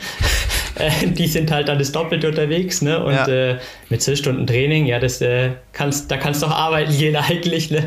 Mhm. Also ich finde halt alles, was man macht, äh, ausdauermäßig ist auf jeden Fall besser, als ja, auf der faulen Haut zu liegen. Auf jeden Fall. Das ist für dich wahrscheinlich jetzt auch insgesamt, du hast es ja jetzt hier schon angedeutet, schon eine, eine größere Umstellung gewesen. Jetzt nicht nur, weil du im letzten Jahr quasi aus einer ja, längerwierigen Verletzung, die ich hast, zurückkämpfen müssen, sondern ähm, was, äh, weiß ich nicht, inwieweit das jetzt bekannt ist, aber ich glaube doch, du hast der, schon öfters ja auch äh, öffentlich mal genannt, du hast ja auch einen neuen Trainer. Also du hast ja die Jahre zuvor, die letzten Jahre zuvor dich ja selbst trainiert und äh, wirst ja jetzt auch äh, betreut von Wolfgang Heinig, der ja durchaus, glaube ich, den man als erfahrenen Lauftrainer bezeichnen kann, auch natürlich im Marathonbereich. Ähm, war das für dich so ein eine komplett neue Welt in diesen Marathon, in diesem Marathon-Thema ähm, für, für, dich mit ihm da reinzugehen? Oder also ich glaube, ich habe irgendein Interview auf jeden Fall im letzten Jahr von äh, Val, vor Valencia war das, glaube ich, noch äh, in Erinnerung, wo du meintest so, oh, Oberschenkel und diese Longruns, das ist schon auf jeden Fall ein anderes Feeling als sonst, wenn man jetzt äh, verhältnismäßig natürlich auch weniger Umfänge macht als als Bahnläufer so. Ja, also ich habe mir auf jeden Fall halt schon immer gesagt, Bahnlaufen kann ich recht gut. Ich meine, wenn ich da im Alleingang 27, 36 dann hinbekomme, wenn ich mich selbst trainiere oder dann immer noch äh, im Bereich 13, 14, dann äh, glaube ich, da hilft mir das jetzt nicht mehr, wenn ich jetzt mir dann nochmal jemand Neues suche. Aber für Marathon da brauche ich einfach noch eine Unterstützung. Ich habe immer gesagt, also 30 Kilometer werde ich mir selber nie draufschreiben auf den Trainingsplan. also nicht zum Laufen, äh, zum Radfahren schon. Ja, ja, genau. Ja, und äh, ja, bei Wolfgang war der Ansatz, der hat auf jeden Fall die Verletzung ähm, ja, komplett in seinen Trainingsplan aufgenommen. Es waren nicht so viele Kilometer im Schnitt bis äh, Valencia, weil ich hatte ihn nur, sag ich mal, in der ersten Phase jetzt ich hatte 16 Wochen Vorbereitung und hatte dann 140 im Schnitt. Natürlich mhm. ist beim Marathon halt auch so, dass du halt mal richtig ruhige Wochen hast. Da, der hat dann richtig runter, runtergeschraubt, mal auf 80 Kilometer nur, äh, mal eine Woche. Dann ist der Schnitt natürlich kaputt. Äh, aber er hat halt gesagt, okay, du brauchst halt einen neuen Reiz und der Reiz ist halt der längeres Laufen und Deswegen war doch recht intensiv, dass halt mal in 18 Tagen hatte ich halt mal sechs äh, Läufe über 30 Kilometer drauf. Das äh, ist schon sehr, sehr Neuland. Und das nächste ist halt der Asphalt. Früher mhm. als Bahnläufer. Äh, also wenn da die Straße war und da war irgendwie ein bisschen noch eine Schotterstrecke nebendran, ich war immer auf dem Schotter. Also ich bin kaum auf dem Asphalt gelaufen. Und das ist der große Nachteil gewesen, als ich damit angefangen habe. Weil selbst bei den ersten Longruns, da habe ich immer noch viel Schotter eingebaut und irgendwann, ja, nee, du musst ja schon auf dem Asphalt laufen, weil sonst äh, ja, irgendwann kommt es Erwachen. dann. ja, das, das war in Valencia dann auch bei Kilometer 35, wo ich dann auch gedacht habe, ja gut, das ist halt jetzt so, das tut halt weh bei 35, das war jetzt nicht anders zu erwarten mit der Vorbereitung. Ähm, habe natürlich dann auch versucht, dann mal eben 30 Kilometer auf dem Asphalt zu laufen, aber ich glaube, das war die größte Umstellung. Mhm. Und ja, die Oberschenkel war einerseits natürlich, habe ich im Trainingslager dann gleich angefangen und da geht es natürlich hoch und runter. Das kennst du ja selber, wenn man so in der Höhentrainingslager geht. Das, in St. Moritz geht es auch ein bisschen hoch und runter. Dann kam es zusätzlich noch dazu zum Langen. Und äh, deswegen hatte ich damit recht, recht viel zu kämpfen. Und das waren so die zwei neuen Umstellungen. Aber allgemein ist das Konzept eigentlich natürlich, natürlich anders wie beim Bahnlaufen, weil du halt jetzt nicht ganz so viel ausdauernde Belastung hast, eben auch mal zwei, zwei Belastungen hintereinander. Also ich gehe in den Long Run nie äh, eigentlich locker rein, sondern habe ich am Vortag immer noch 400er gemacht. Das habe ich jetzt auch, heute hatte ich auch einen 30er und gestern war nochmal 20 mal 400. Ähm, das ist einfach so eine kleine Vorbelastung. Das ist natürlich anders jetzt wie beim Bahnlaufen, da hat man ein bisschen mehr Laktat und läuft schneller. Ähm, und ja, das gewöhnt sich so ein bisschen dran, dass man halt schon ein bisschen platt in den, in den langen Lauf reingeht, äh, um, um dann halt das so ein bisschen, ja, einfach zu sagen, okay, du läufst jetzt 30, aber vielleicht vom Gefühl her ist es dann eher so, dass du jetzt schon nur 35, 37 Kilometer eigentlich dann hast. Ähm, ja, das waren so, ja, die, die größten Umstellungen, aber im Endeffekt ist halt echt so, du hast halt so zwei, drei, ja eigentlich drei Einheiten, die sind halt lang und äh, ja, intensiv, aber jetzt nicht so laktatbildend und dann ist halt wirklich so, ist halt auf einmal nach einem langen halt 10 Kilometer. Das ist dann auch wieder so richtig wenig. Ja. Dann hast du vielleicht 180 Kilometer, dann hast du aber an zwei Tagen vielleicht echt nur 10 bis 12 Kilometer. Also das ist richtig, richtig heftig, weil eigentlich machst du jeden Tag 30 und dann halt zweimal 10. Ja, ja das, äh, was ich eben schon fragen wollte, das mit dem Wandern, das macht doch normalerweise den meisten Muskelkater in der Schienbeinmuskulatur, ne? Äh, dieses Marschieren ja noch, noch viel schlimmer, ja, weil das ja dieses mhm. aktive Fußheben äh, beinhaltet, was man beim Laufen so nicht macht und beim äh, Spazierengehen auch nicht, äh, es sei denn, man geht sehr lange spazieren, aber dann ist es ja wieder Wandern, ja. Also das ist ja das eine. Das andere, ähm, Machst du auch noch spezifisches Krafttraining, weil ja die Belastung in den Oberschenkeln logischerweise in, in der Länge ja einfach eine andere Geschichte ist. Nur noch mal einmal klarstellen, das, was ihr macht, sind keine langen Läufe, sondern ihr lauft viele Kilometer am Stück. Das ist was anderes. Zeitlich betrachtet laufen wir natürlich nicht genau. so lange. Das ist richtig. Ja, ihr habt es ja schon mal angesprochen mit dem Krafttraining beim anderen Folge. Gerade eben mit Kenia, das hat Philipp erzählt, äh, wo du mehr da warst also da geht so viel hoch und runter im Gegensatz äh, zu zu Hause. Ich hatte nämlich mal verglichen dann auf Strava in Kenia in einer Woche, da kam mal 2000 äh, Höhenmeter zustande. und äh, hier zu Hause habe ich dann 500, ja, da brauche ich vier Wochen. Das ist das Gleiche. Da, da brauche ich jetzt nicht noch äh, Kniebeugen zu machen oder sowas, mhm. weil sonst äh, da, da ist alles hinüber, ja. Deswegen ist natürlich Physiotherapie in Kenia extrem wichtig. Brutal. Äh, weil sonst hältst du das echt nicht durch. Ähm, ja, und zu Hause ist eher dann so, dass wenn du beim Marathontraining, du hast halt echt eine ganz andere Vorbereitung wie auf der Bahn, weil du hast, trainierst ja irgendwie auf eine Saison bei der Bahn. Äh, da hast du halt viele Wettkämpfe dann. Und beim Marathon ist immer Tag X. Also es ist nicht so wie früher beim Bahnläufer, da ist Tag X, sind die Spiele, die WM oder so. Nein, beim Marathon ist jeder Marathon ist der Tag X halt, ja. Mhm. Und äh, da sagst du halt eher am Anfang, machst du noch so ein bisschen mit Gewichten und ich mache sehr, sehr viel eigentlich mit, mit dem eigenen Körpergewicht und sonst so mit eher Kleinhanteln, wo er ja auch äh, mal angedeutet hat, dass Usain Bolt jetzt mit so kleinen Hanteln arbeitet. Ja, gut, also, also sowas dann eher. Ne? lächerlich aus, ja, weil die sind Handteller groß, ja. Also sorry, das ist ja als und ja. aussah, ist das ja wirklich lächerlich. Ja. Und, und jetzt gerade in der Lockdown-Phase haben wir uns halt so Kettleballs zugelegt, noch mit 8 mhm. und 16 Kilo machen damit halt was und dann halt noch mit diesen kleinen Armen, Armhanteln, so zwei Kilo Hanteln, da kann man halt auch viel Hampelmann, Sprünge und solche Sachen machen und äh, mit so mit Treppen äh, steigen, solche, solche Sachen dann noch. Aber so richtig im Kraftraum, wie man das früher gemacht hat, ich glaube, das belastet dann schon die Muskulatur so sehr und du bist halt einfach dann wieder, ja, bei so einem äh, ja, kilometerlangen äh, 30er, das, das, das ist dann nicht so, ist nicht so angenehm. Ne? Weil als Bahnläufer hast du dann vielleicht maximal, hatte ich immer so 20 bis 25, dann, dann geht es immer noch, aber irgendwann, glaube ich, ist es dann nicht so äh, gesundheitsfördernd wenn man da jetzt zusätzlich noch so viel mit Gewichten macht. Es ist ja, irgendwann so ein ja Break-Even-Point. Ähm, also die, die Bodybuilder-Variante, ne? über Bodybuilding zurück zum Laufen. Ja? In der Rekonvaleszenz macht man ja dann das, was man machen kann. Ja? Und dann nimmt man ja alles mit, logischerweise, was, was geht. Ne? Auf jeden Fall, aber also bei mir ist auch so, natürlich jetzt in der Verletzungszeit ähm, ist bei mir natürlich der Fokus äh, klar verschoben und wir machen relativ viel äh, gerade im, im, im Kraftraum. Äh, ich habe aber zum Beispiel letztes Jahr auch äh, verhältnismäßig wenig gemacht und es hat sich über die Jahre auch äh, praktisch deckungsgleich, wie Richard das geschildert hat, so entwickelt. Also während man ähm, auf der Bahn unterwegs war, natürlich vielleicht dann auch nicht diese extremen Umfänge hatte, da hat man da sicherlich auch mehr gemacht, auch mal äh, tatsächlich mehr mit einer Langhantel, was Kniebeugen, Deadlifts und so weiter anbelangt. Ähm, aber das war auch so ein Learning bei mir in den ersten Jahren, äh, wo man halt dann nicht Marathons nur läuft, sondern auch halt Erfahrungen sammelt mit Marathon-Vorbereitungen. Das ist ja auch irgendwie, bei mir gab es jetzt wenig Marathon-Vorbereitungen, die ich eins zu eins miteinander vergleichen konnte, weil es ist halt immer ein bisschen anders und da lernt man schon dazu. Und ich habe auch das Feeling gehabt, dass irgendwann wird es halt zu viel. Also es geht ja nicht darum, dass du nicht die Zeit hättest, das zu machen. Natürlich hast du die Zeit, aber irgendwann hast du halt das Gefühl gehabt, ich muss mich ja auch irgendwie zwischen den Kerneinheiten sozusagen, die halt nun mal länger sind und primär vielleicht auch muskulär beanspruchend irgendwie irgendwie erholen. Also wenn ich dann irgendwie richtig richtige, was weiß ich, TDLs oder lange Programme habe und dann am nächsten Tag haue ich noch mit dem Krafttraining drauf und du hat irgendwann nicht mehr das Gefühl, dass man sich so richtig erholt oder, oder ja, wie soll ich sagen, frisch wird. Plus, du rennst ja ungefähr jeden Tag dann oder in der Woche dann halt deine 180, 200 Kilometer. Und deswegen ist es bei mir auch im Verhältnis weniger geworden ähm, in den letzten Jahren, ähm, was jetzt wirklich so intensivere Krafttrainingsprogramme anbelangt und ja, in Kenia sowieso. Also Richard hat es ja schon erzählt, also es ist einfach so ein brutales, selektives Gelände. Ich glaube, ich war 2019 das erste Mal da und da dachte ich auch, ja, ich mache so wie zu Hause. Also ich laufe mein Ding da, aber ich mache halt auch noch hier noch zwei, dreimal die Woche so einen Kraftraum, der ist ja direkt unten im Care Review.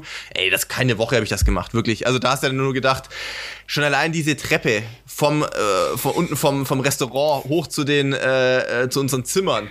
Das war ja schon gefühlt nach jeder Einheit einfach schon eine Qual da hochzulaufen wieder. Da habe ich mir auch gedacht, komm, ganz ehrlich, vielleicht mal zehn Minuten Planking oder sowas, aber das das war's dann auch mit meinem Krafttraining in Kenia.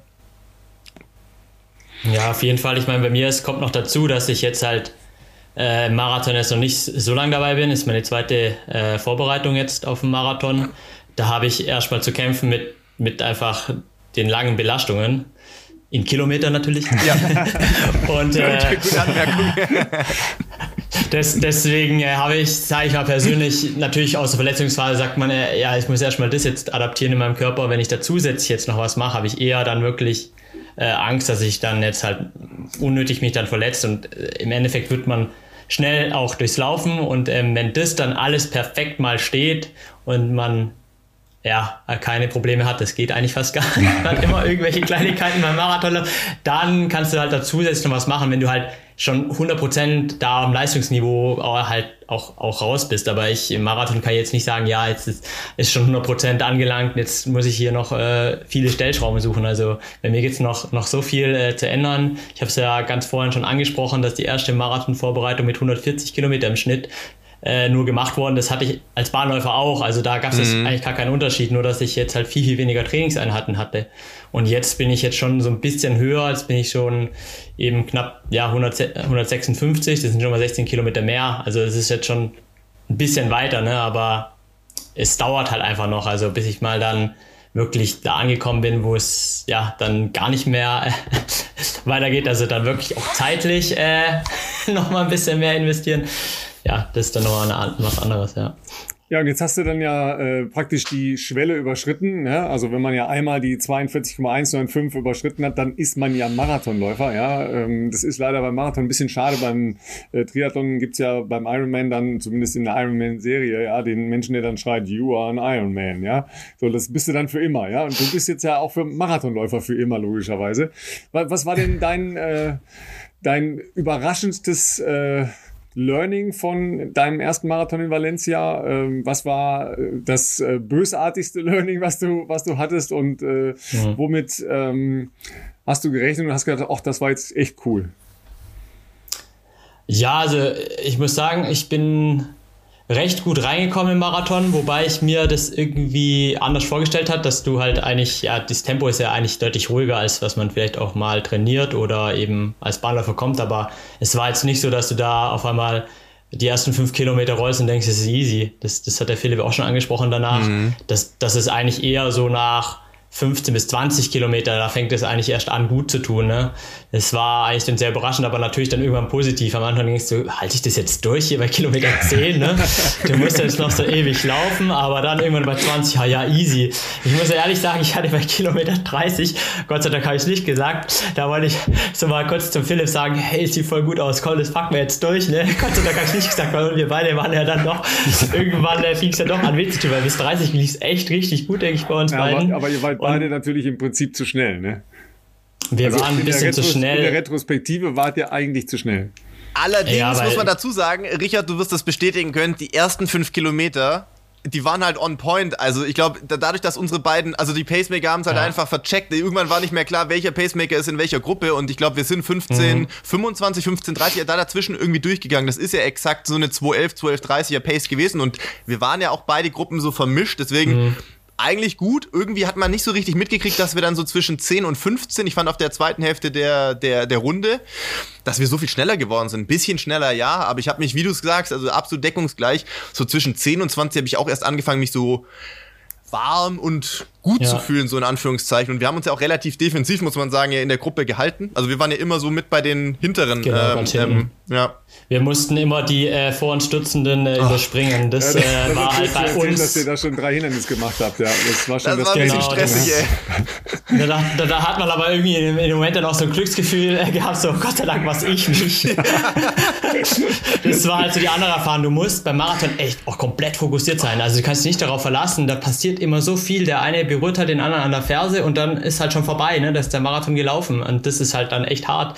Wenn du da bei einer ist auch bei Kilometer 33, 34 gestürzt und das ist halt echt, das kann ja nicht sein jetzt. Ne? Du läufst da so lange mit und dann passiert sowas Unvorhersehendes. Ähm, ja, das äh, war auf jeden Fall mal eins, klar, die Pacemaker-Gruppe zu finden. Wobei ich sagen muss, ich habe am Anfang schon mitbekommen, die Pacer-Gruppen waren ein bisschen komisch eingeteilt, weil die hatten ja, wollten ja eigentlich 208 angehen, aber ich habe dir dann gehört, niemand wollte 208 halt laufen, weil das war alles zu schnell und die nächste Gruppe war halt 211 und ja, aber wir wollen eigentlich alle 210 laufen und schneller. Das war so viele und deswegen haben sich die Gruppen, glaube ich, auch vermischt. Äh, und, und die Pacer haben ja bis sogar 10 Kilometer war, glaube 30, 53, also recht gut und dann ging es halt auf einmal einmal los und wie du dann gesagt hattest, ja, was soll ich jetzt da hinten noch laufen? Also im Endeffekt weißt du ja dann auch nicht, wie die das machen und da war eh gerade dann die Gegenwindpassage. Da willst du ja auch nicht ja. stehen bleiben, ne? Also das ist ja dann auch nicht, dass du sagst, nee. bei 10, ich bleib nochmal kurz stehen und warte, weiß ich nicht, ja. ja. Ich bin ab sofort meine eigene Gruppe, ne? ja. ja, und das nächste, was ich überraschend gut fand, war eigentlich die Getränkeaufnahme. Äh, das hatte ich natürlich intensiv geübt, auch auf, sag ich mal, auch bei Tausenden habe ich beim Hindernisbalken mir einfach die Flaschen hin und habe halt jede, ja, habe mir da immer zwei Flaschen hingestellt und dann habe ich immer gegriffen. Natürlich die Geschwindigkeit ist noch höher, aber dann dachte ich mir eh, das ist ja eh besser.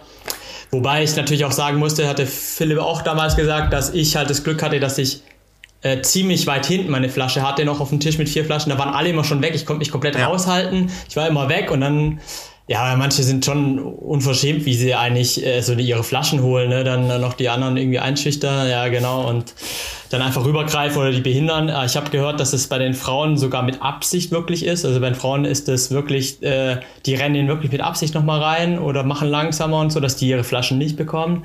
Also völlig, äh, völlig verrückt. Das ist bei uns äh, Männern halt, so wie es mitkommt, eigentlich eher unaufmerksam, würde ich sagen, und nicht jetzt mit, mit Absicht. Ähm, aber das hat echt gut geklappt und war eine ganz lustige Situation, weil beim ersten, da brauchst du jetzt nicht trinken, weil die Flaschen waren halt so aufgebaut, dass man bei der zweiten Hälfte ganz genau bei diesem 5 Kilometer Abschnitt bekommt. Und am Anfang war halt 4,1. Da habe ich gedacht, gut, dann nimmst du halt die Flasche, trainierst es.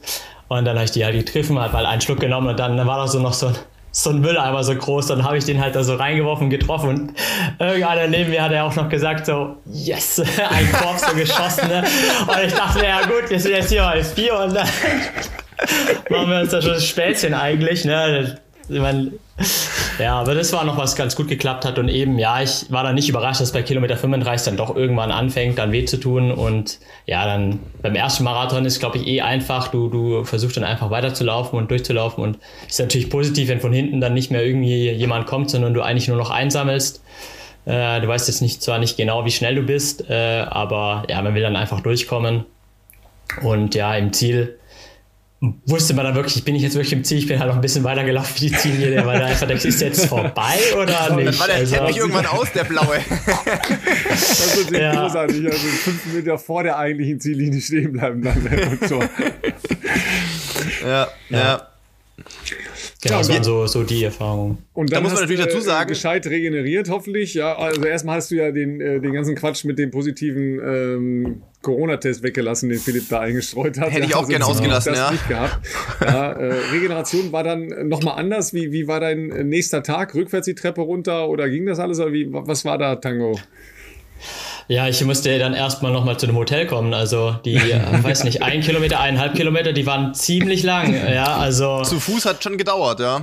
Mit so typischen ja, auf jeden, ja, und dann irgendwann wolltest du halt auch irgendwie noch Essen holen, weil das Essen vom Hotel war jetzt nicht so der Wahnsinn. Und ich hatte schon noch so mitbekommen, ihr, ihr wart ja dann noch mal irgendwo in einem Restaurant. Ich dachte, da komme ich garantiert nicht mehr hin. Also deswegen, ich hatte mir dann noch so eine Pizza bestellt und bin dann noch da, ich war, glaube 200 Meter dahin.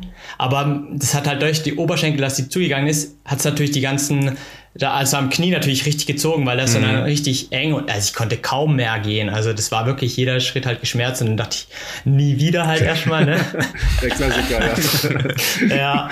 Und dann, ja, ich habe mir dann wirklich auch zwei Wochen Pause gegönnt, äh, habe da keinen Schritt gemacht, äh, war halt, hatte dann das Glück, äh, meine Schwester ist Physiotherapeutin und wohnt in Dubai und da bin ich halt gleich hingeflogen und hatte halt das Meer als zum Schwimmen das war ganz geschickt und natürlich dann Rennradfahren in der Wüste ist auch angenehm und habe halt oh, da, da mich alternativ. Da ein paar geile Strecken, ne? Super. Äh, ja, da hinten dann, ne? so eine 90er-Runde, ja, das, genau. das habe ich dann auch gemacht und äh, hat dann tierisch Spaß gemacht und habe dann am 13., 14. Tag habe ich dann das erste Mal wieder die 10 gemacht und war dann echt überrascht. Das ist halt so typisch Läufer, ne? Weil Vier Minuten. Hä, warum vier Minuten bitte? Warum laufe ich jetzt vier Minuten?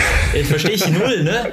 Also ich weiß nicht. Klar, es sind halt nur zwei Wochen Pause, es ist auch ein bisschen was anderes, sonst als Bahnläufer da läufst du halt wirklich 48 Wochen, jede Woche läufst du irgendwie was und dann machst du halt vier Wochen Pause. Jetzt hast du vielleicht zwei oder drei Vorbereitungen und jedes Mal freust du dich halt schon, dass dann jetzt endlich mal die Pause ist, äh, weil die halt doch deutlich, sag ich mal, intensiver dann äh, ist, weil in, du drückst halt in diesen 14 bis 16 Wochen so viel rein, dass ja. du wirklich dann nicht mehr kannst. Und als Bahnläufer, da streckst du das komplett immer dann.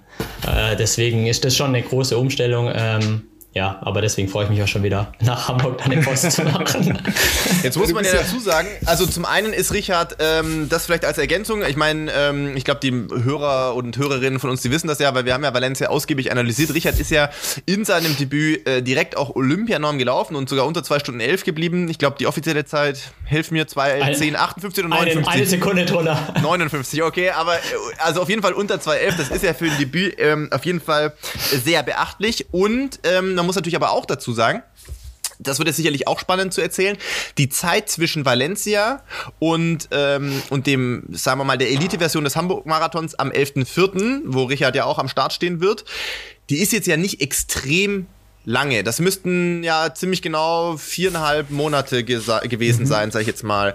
Ähm, ist es dir schwer gefallen, wieder in ein, sag ich jetzt mal, strukturiertes oder vor allem auch strukturiertes Marathontraining zu kommen nach den zwei Wochen Pause? Oder wie, wie lief das bisher für dich?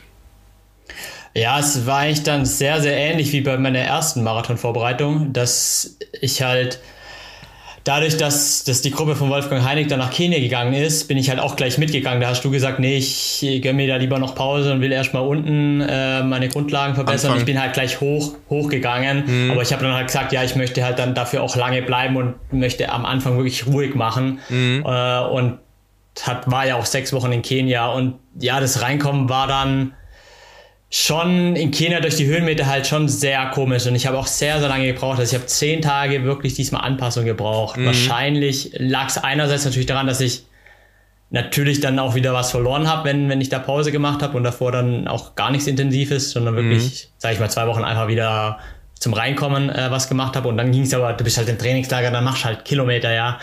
Dann war es ja gleich 150, 170, 180 und dann noch, noch mal eine 180 und du denkst, jetzt habe ich eh in meinem Leben noch nie gemacht. Also nur weil ich jetzt im Höhentrainingslager bin, muss ich jetzt nicht die ganze Zeit irgendwie nur laufen. Deswegen haben wir da eine Ruhewoche dann nochmal eingebaut. Aber dann ging es mit den Oberschenkeln echt genauso wieder los. Und ich dachte, das kann nicht sein. Ich habe hier keine Lust mehr. Schon nach einer Woche. Ich krieg das da nicht mehr raus. Ne? Aber dann ging es überraschend gut, also wirklich nach dem zehnten Tag und dann, ja, zweite Woche, dritte Woche, vierte Woche, es wurde immer besser und habe mich dann echt schon fast gefühlt wie, wie eigentlich unten auf, auf Seehöhe. Mhm. Ich denke mal, umso länger man da oben bleibt, eigentlich umso besser ist es dann, mhm. weil auch gerade natürlich der lange Flug und die Anreise, wenn man da wirklich äh, sich da professionell vorbereitet, ist das auf jeden Fall sehr, sehr positiv. Deswegen habe ich eigentlich auch so in Kenia schon so viel gemacht, wo ich wusste eigentlich, das ist jetzt schon das intensivste für Hamburg eigentlich. Jetzt ist das andere einfach noch ein bisschen so die Ausdauer ausbauen und das andere habe ich eigentlich alles in Kenia hingekriegt, ja. Ja, dann bist schon mal relativ weit äh, ein Stück ne, die Elbe runter, ja, um es äh, in Hamburgerisch auszudrücken.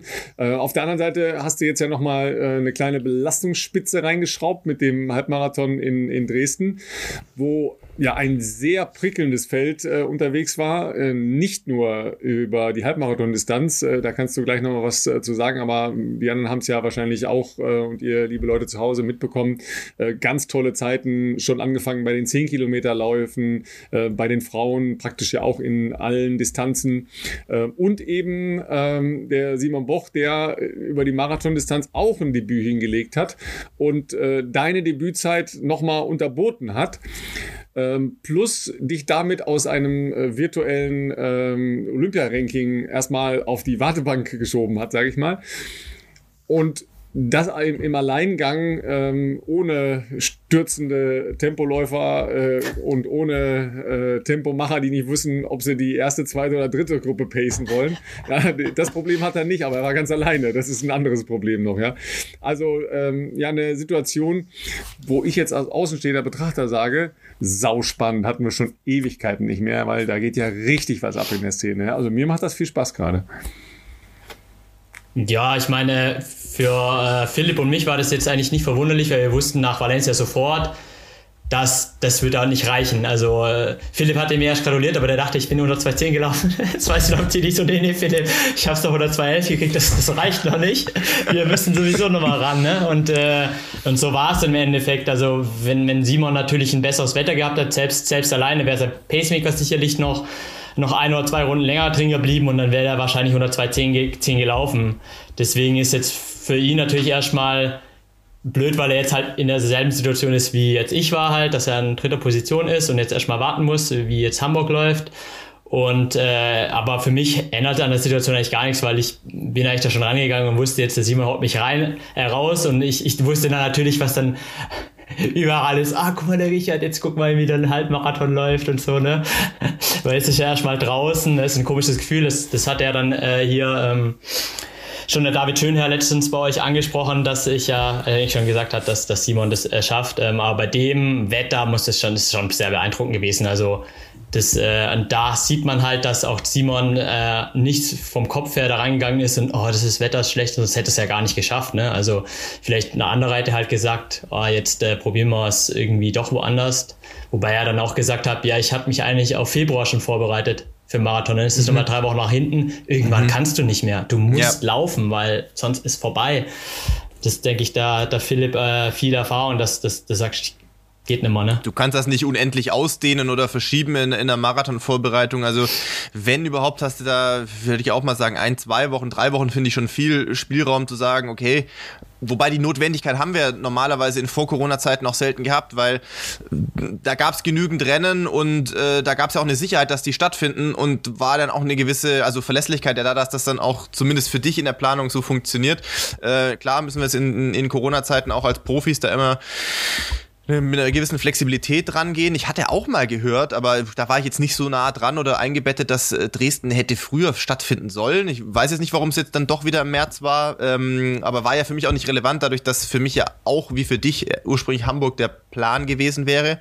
Ähm, aber ich hatte das so, so latent, habe ich das auch mal aufgeschnappt, dass da wohl irgendwie planerische, was weiß ich, Änderungen gegeben hat.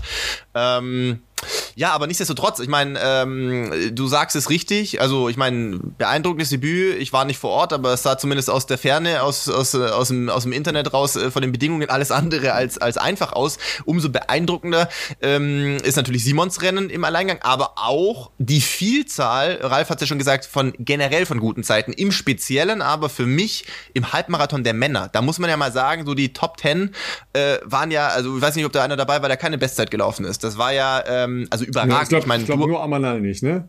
Nur, okay, Amanal, ja. Doch, doch, doch, Amanal ist auch besser. Stimmt, ja? ist auch besser. Der hat nur eine 62, 18 gehabt. Ah, davor. Das, das Von Barcelona ja. letztes Jahr. Stimmt, richtig. Ja. Ähm, also da hat ja fast jeder eine, eine auch sehr krasse Bestzeit irgendwie mit aufgestellt. Ich meine, bei dir 61, 33 ist ja auch nochmal gute halbe Minute Sprung zu Dresden letzten Herbst. Gut, Dresden war, glaube ich, mehr so ein Testrennen, äh, aber trotzdem, ich meine, 61er Zeit ist, mhm. äh, ist ja schon mal ein Wort auf jeden Fall. Und ist sicherlich auch ein guter Indikator, dass du auf einem hervorragenden Weg in, in Hinblick auf Hamburg jetzt ja bist. Ja, jetzt gegenüber natürlich im November Dresden hatte ich das ja damals einfach komplett aus dem vollen Training rausgenommen, aber dadurch, dass wir natürlich auch in Kenia dann schon ein bisschen Werbung gemacht haben für Dresden, haben sich dann ja auch einige internationale Athleten da noch angekündigt und dann haben wir auch gesagt, nee, da gehen wir mal äh, lieber topfit an den Start mhm. und machen lieber noch eine Ruhe, Ruhewoche rein. Und das hat sich dann halt auch ausgezahlt. Natürlich hat man dann äh, von vielen Seiten da gehört, da wollen die halt deutschen Rekord angreifen und dann denkt man ja gut, wir, ich habe gleich gesagt, wenn da irgendwas ist, ich, ich laufe da mit. Ähm, ich will da nicht irgendwie irgendwo hinterher dann laufen, weil im Endeffekt, es geht ja da bei dem Wettkampf um jetzt nicht eigentlich den Sieg. Es geht hier nicht um irgendwelche Preisgelder, weil es gibt es einfach nicht, äh, sondern eigentlich geht es um nur um Zeiten und es ist eigentlich egal, ob du erster, zweiter oder dritter wirst. Und ähm, ja, so bin ich das Rennen eigentlich dann noch angegangen, aber ich glaube, dass viele gerade beim Marathon die sind da schon so rangegangen und haben gesagt, oh, das Wetter ist halt so schlecht, ja. Mhm. Ich meine, die Zeiten waren immer noch am Ende richtig gut, aber so tendenziell, oh, es ist so kalt und es ist so windig. Und ähm, ich fand es ein bisschen schade halt. Ich meine, das hat man ja dann gesehen, dass, dass ich dann in der zweiten Runde doch äh, angetreten bin mal, aber ich dachte halt, da gehen halt die Leute halt mit, weil warum sind die da? Natürlich, dass sie schnell rennen. Und ja, die ersten 200 Meter waren schon ein bisschen verrückt, weil am Start da haben sich alle geprügelt und nach 200 Meter waren wir da über drei Minuten Tempo und ich dachte mir, Leute, was, also was ist hier los? Also das kann ja nicht sein, ne? Und ja, ich habe, ich bin ja ein Athlet, der nie nach hinten schaut und deswegen, als ich vorne äh, dann gelaufen bin und dann auch der Gegenwindpassage kam, habe ich dann gesagt, also eine Runde mache ich auf jeden Fall äh, von vorne, weil ja, jemand muss halt davor gehen, aber wenn ich dann eine Runde gemacht habe, dann, dann reicht es auch. Hier sind zehn Leute, wir laufen acht Runden, also kann ja jeder einmal vor. Und als ich dann da, sag ich mal, drei Kilometer vorne war, halt zwei Rückenwindpassagen und eine, eine Gegenwind, habe ich mich dann schon gewundert, dass auf einmal nur noch einer dran war. Ich habe zwar dann im Zielbereich ja gehört, dass da schon irgendwie eine Lücke war, aber ich wusste jetzt auch nicht, ich habe hinter mir ja Schritte gehört, aber es war halt echt nur ein Afrikaner. Und ja, hat er vielleicht gesehen, dass ich da den Flieger gemacht habe, so also mit den, den Händen so geschwungen bin, nicht genau, den Philipp Flieger, genau, den habe ich dann nicht gesehen, ja. Du ich habe das, ich habe das erst später mitbekommen. Prominenz du hast damit echt Prominenz gewonnen. Ne? Also Philipp hat mir, glaube ich, eine äh, russische Seite. Ja, ja also ich habe das live nicht mitbekommen, muss ich gestehen.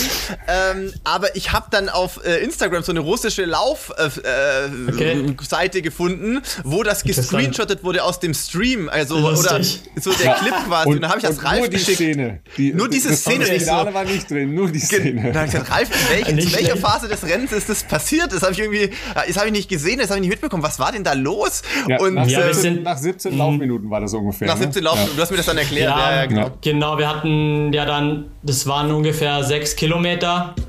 Äh, und ja, ich habe ja gesehen, dass niemand mit ist außer der Afrikaner und dann äh, wollte der noch nicht vor und dann habe ich mir gedacht, was soll ich jetzt hier? Also ich brauche jetzt nicht hier alleine vorlaufen. Er wollte dann der Afrikaner, dass ich neben ihm laufe, aber mhm. er war ja die ganze Zeit auch direkt hinter mir. Und da hat er im Endeffekt dann schon an, an wahrscheinlich an irgendwie den Zielanlauf gedacht, weil dann ist logisch, dass man dann nebeneinander vielleicht dann eh, eher lauft und mhm. äh, irgendwie halt guckt, dass niemand eine Kraft spart. Aber mir war sofort klar, dass das dann nichts wird, äh, wenn, wenn dann nicht noch die anderen Deutschen äh, dabei sind und habe mich dann relativ äh, schnell wieder hinten einsortiert. Also das ging dann ratzfatz und äh, wobei ich ja zwei Wochen das gleiche gesehen habe äh, in Berlin, als der Niederländer vorne war und hat es dann auch gemacht und ich so, was macht denn der da? Und dann habe ich selber gemacht. aber, aber ich sag mal, okay, sechs Kilometer, da ist halt noch ein bisschen weit, deswegen ja, ich, dann habe ich gedacht, ja komm, um, um was es halt wirklich hier? Ne? Ich, ein bisschen Spaß wollte ich auch haben. Und ich sagte, jetzt brauche ich nicht hier alleine rumlaufen, dann holen die mich vielleicht bei Kilometer 15 wieder ein. Im Training laufe ich immer alleine, jetzt hänge ich mich ins Feld rein und es macht tierischen Spaß, äh, mit so tollen, äh, schnellen Läufern da zu sein und einfach auch mal zu gucken, wie es denn ist, hinten im, im Feld dann halt drin. Ja, das ist, muss man auch dann trainieren. Wenn man immer nur alleine läuft, dann ist auch wichtig, mal dann im Feld zu laufen. Und ja, dann war es eigentlich recht cool. Und so habe ich dann äh, ja, die Zeit bis zum Finale eigentlich äh, mir gut äh, im Feld anschauen können. Hast du äh, ein bisschen äh, entertaining unter überbrückt, ja, ohne dass du die ganze Zeit äh, vorne laufen musstest. Aber ich meine, du sagst ja, es ging nicht darum zu gewinnen. Am Ende wolltest du natürlich dann schon gewinnen, ne? ist ja klar. Also das muss man ja mal zeigen, dass man auch mal relativ schnell laufen konnte auf der Bahn. Ne? Ja, klar, ich meine, die Vorberichterstattung ist natürlich jetzt ein bisschen äh, von mir weggegangen, weil natürlich jetzt äh, gerade Amala Petrus und Samuel Fitwi natürlich tolle Zeiten hingelegt haben. Aber ähm, ja, mit 32 bin ich trotzdem noch nicht weg vom Fenster. Und äh, natürlich äh, stichelt mich das dann auch an und sagt, ja, ich bin, bin halt immer noch da. Ich habe auch eigentlich die letzten Jahre äh, eigentlich kein Rennen äh, aus der Hand gegeben an, an einen deutschen Athleten. Eben die erste Niederlage war jetzt dann an Amanal Petros, die war dann zwar sehr eindeutig in Valencia mit dreieinhalb Minuten, aber trotzdem ist mein Ansporn ja da, äh, die Lücke dann wieder zu schließen. Und das ist natürlich dann ein tolles Gefühl, wenn ich, wenn ich Amanal dann wieder schlage. Wobei ich natürlich auch sagen muss, ich glaube, Amanal hat sich ein bisschen geschont, auch für Istanbul, äh, weil da wieder einen deutschen Rekord angreift und deswegen ist er vielleicht auch da so hingegangen, ja, das Wetter ist jetzt halt nicht so top und ich habe ja in zwei Wochen dann nochmal die Möglichkeit, mhm. da den deutschen Rekord anzugreifen und der ist eigentlich so top in Shape, dass ich dann auch glaube, dass er das dann auch äh, gut schaffen wird und mit der Höhe ist es sowieso ein bisschen immer ein Würfelspiel, ob du jetzt da gut zurückkommst oder nicht und die hatten da 30 Grad und dann kommst du hin und hast halt 5 Grad, mhm. dann ist es halt schon unterschiedlich, äh, deswegen ähm, ja, ist das jetzt dann, glaube ich, äh, auch okay. Da hat Team, glaube ich, auch dann ein bisschen geschont und hinten raus ist natürlich dann auch, ja, wer hat halt die frischeren Beine, das kann mal so und so laufen. Und äh, ich hatte zwar dann im Interview gesagt, äh, ich bin Marathonläufer, aber da waren ja auch nur Marathonläufer äh, hinten raus noch da. Also von dem her war es dann auch egal, weil dann niemand mehr richtig sprinten kann. Äh, eben, Nils, äh, Nils hatte ja auf jeden Fall, der war in der Halle ja noch da und hat den dritten Platz beim deutschen Hallenmeisterschaften. Deswegen äh, war klar, der ist dann zu befürchten, äh, dass der da vielleicht der gewinnt. Aber dann habe ich mich dann noch äh, gut rausgezogen aus der Affäre und habe das dann doch noch nach Hause gebracht. Gut, aber äh, der Nils hat ja einen riesen Sprung gemacht, ja. Also der hat sich ja selbst überrascht. Der wusste ja gar nicht, dass er so schnell laufen kann. Der ist ja erst in der zweiten Gruppe losgelaufen. Das hast du wahrscheinlich gar nicht mitgekriegt. Ich habe es angeschaut ja. im Nachhinein. Der war ja. in der, also genau, ich war vorne mit dem Kenianer, dann war noch, dann war die Gruppe Verfolger und dann war er da hinten. Deswegen hat ja. er im Interview gesagt, nach zehn hat er erst sich gut gefühlt, ja, weil da war er erst dabei wieder. Ne? Also genau. der, der, hat sich nicht zu, zugetraut. Aber er hat sein Debüt halt auch abgeliefert. Er wusste ja gar nicht, wie gut er drauf nee, ist. Nee, genau. Ne? Aber das ist das, weißt du, da kommen ja jetzt nicht nur Leute äh, wie du oder wie Amanal oder wie äh, Samuel Fitwi, wo man ja schon ahnt, wo es hingehen kann, sondern eben äh, inzwischen ja drei, vier, fünf, sechs Junge hinten dran. Ja, und das ist ja das Spannende, dass da ja auch ein Druck entsteht, der enorm ist. Ja, aber eben auch in der Marathonszene, ja, weil deshalb wird natürlich auch Hamburg äh, sau spannend werden, logischerweise. Ja, also nicht nur, weil ihr da alle ähm, Eliot Kipchoge mal zeigen könnt, was ein äh, Haken ist. Ja. Wir schauen mal, wie der so drauf ist, ja. Ähm, was, was erwartest du denn jetzt, Philipp? Äh, leider ja als Zuschauer äh, von, von Hamburg. Ja, also ich glaube, dass das ähm, letztlich ein Format ist, was jetzt aus der Not heraus geboren wurde, wo wir lange drüber auch immer wieder öffentlich gesprochen haben, über so ein Thema Trials. Und wir sind noch nicht ganz da, weil leider nicht alle Deutsche am Start sein können. Das hat, auch um das hier in diesem Rahmen vielleicht nochmal zu erklären, ich habe sonst im privaten Raum schon öfters erklärt, weil viele Leute mich immer gesagt haben, was kannst du nicht mit Hamburg was klar machen für mich? Nee, also kann ich nicht. Nicht, weil ich nicht will oder auch nicht, weil die Veranstalter nicht wollen, sondern einfach, weil die Auflagen für dieses Format folgendes ist, dass, dass halt die Behörden nur 100 Starter, Starterinnen genehmigt haben, inklusive Tempomacher. Und da das ein äh, mischfinanziertes Rennen ist, so würde ich es jetzt mal sagen, wo die Hälfte der Kohle Hamburg bringt und die andere Hälfte der Kohle eben äh, die Agentur von Jos Hermans über NN, haben natürlich die auch ein, äh, ein Wort da mitzureden, wie die Gestaltung dieses Felds aussieht. Und ich sag mal, von 100 Leuten, was jetzt global auf die Welt verteilt wird, sind 10 Deutsche, 5 Männer, 5 Frauen, prozentual betrachtet schon überproportional viele Deutsche, sage ich jetzt mal, am Gesamtfeld. Und ähm, das war, glaube ich, das Maximum, was rauszuholen war. Aber ich glaube, gerade mit der Entwicklung in den letzten ein, zwei, drei Jahren, primär auch im Straßenlaufbereich, was du ja gerade schon angesprochen hast, Ralf, ist das eine sehr spannende Sache. Man hat das jetzt in Dresden gesehen, man wird das auch am 11.04. in Hamburg sehen. Es kommt einfach eine, eine sehr dichte und aber auch gleichzeitig also eine dichte Spitze zusammen, die sich aber auch in neue Bereiche entwickelt hat. Also klar, Amana letztes Jahr äh, in Valencia diesen deutschen Rekord, aber wir sind ja nicht nur, es gibt jetzt nicht nur Amana Petros, sondern es gibt äh, Hendrik Pfeiffer, der eine 2.10 gelaufen ist, Richard ist im Debüt unter 2.11 geblieben, Simon ist unter 2.11 geblieben. Ähm, es gibt, wie gesagt, hier haben wir gerade gesagt, Nils Vogt als junger Newcomer, der im Debüt eine 61 im Halbmarathon rennt. Ich weiß nicht, wann es das letzte Mal in Deutschland irgendwie auch gegeben hat. Das, also ist schon sind beeindruckende Leistungen. Und ich glaube, dass das auch für die kommenden Jahre ähm, eben sehr spannend auf der Straße zugehen wird. Und deshalb wird Hamburg da, glaube ich, so, schon ein guter Vorgeschmack sein, so wie sowas aussehen kann. Und ich weiß nicht, also ich wäre grundsätzlich schon auch in hoffentlich nach Corona-Zeiten, ich fände das cool, wenn man, man, man kann das jetzt nicht jedes Jahr machen, aber vielleicht zumindest in diesen Olympia-Jahren, dass man dann wirklich sagt, man macht im Frühjahr, gerne von mir aus auch in Hamburg, so eine Art Trial-System mit, sagen wir mal, internationaler Beteiligung in einem, in einem ordentlichen Rennen noch. Fände ich geil, fände ich spannend und ich glaube auch für die Fans wäre das was, äh, was mit, mit großem Interesse verfolgt wird. Ich bin mir sicher, der Livestream da dazu, den ich glaube der NDR anbieten ja. wird dann, mhm, ja. ähm, der wird sehr viele Zuschauer haben. Nicht nur, weil wir jetzt in, in Corona-Zeiten ähm, nicht so ein breites Sportprogramm haben wie sonst, äh, vor allem auch im Laufbereich, ähm, sondern auch, weil es gerade einfach spannend zugeht und, ähm, und ja, da ist natürlich ähm, geht es natürlich auch logischerweise äh, um die Olympiatickets. Ich sage mal, also ich würde auch mal davon ausgehen, mit den Leistungen, die, die Richard da jetzt äh, momentan abliefert oder jetzt im Halbmarathon abgeliefert hat und mit dem, was er trainiert, ist, würde ich jetzt mal sagen, wenn da jetzt nicht die, die Bedingungen komplett Katastrophe sind, äh, wird ihm mehr zuzutrauen sein als das, was er jetzt in Valencia schon gezeigt hat, sage ich jetzt mal einfach so defensiv. Ähm, und äh, nichtsdestotrotz ist man natürlich auch gespannt, was, was andere ähm, da noch zeigen können. Ähm, Tom Gröschel läuft ja auch noch. Ich glaube, der ist aktuell noch in Kenia. Ähm, ich denke, dass der vielleicht auch im Bereich zumindest mal von seiner Bestzeit auf jeden Fall laufen kann. Ich kann es schwer einschätzen aus der Ferne, ob da auch Ambitionen in Richtung ähm, Olympiaticket äh, noch möglich sind. Ich, auch ein Arne Gabius läuft noch. Also da bin ich jetzt wirklich ganz weit weg. Da wird Richard vielleicht mehr dazu sagen können. Weiß nicht, wie sein Kontakt zu Arne aktuell ist. Ähm, ich meine, die letzten beiden Leistungen, die ich jetzt gesehen habe, also aus der Ferne, das ist dann immer schwer, sowas aus der Ferne zu bewerten. Ich habe nur die Zehnerzeit und die Zeit jetzt in, ähm, in Dresden gesehen sofern die jetzt nicht komplett aus dem Training rausgelaufen wurden, irgendwie, glaube ich jetzt, äh, ja, gibt es wahrscheinlich, gibt es andere jetzt in Form von, von Richard, die, die wahrscheinlich eher da ähm, Anspruch anmelden werden auf, auf das dritte Ticket noch, aber ja. Ja, was man auch halt gar nicht vergessen darf, es ist ja auch gar nicht so schlecht, mehr äh, Athleten mit der Norm zu haben, weil man hat es in Rio gesehen. Ja. Marathon ist ein hartes Geschäft und es kann sein, dass man eben nicht komplett durchkommt.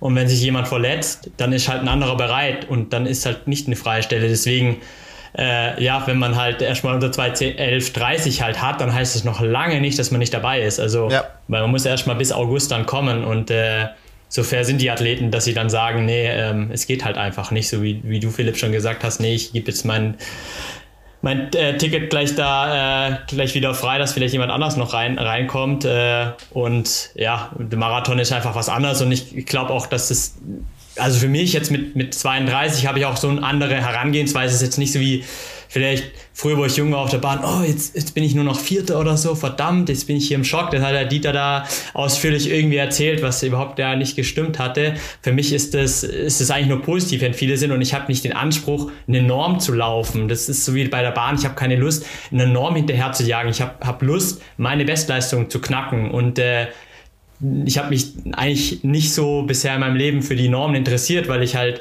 deutlich schneller laufen will und einfach das Maximum von meinem Körper rausholen. Deswegen laufe ich jetzt nicht in Hamburg und sage, jetzt muss ich zwei Stunden 10 und 47 Sekunden laufen. Mhm. Das hat Simon auch nicht gesagt, er wollte 209 laufen.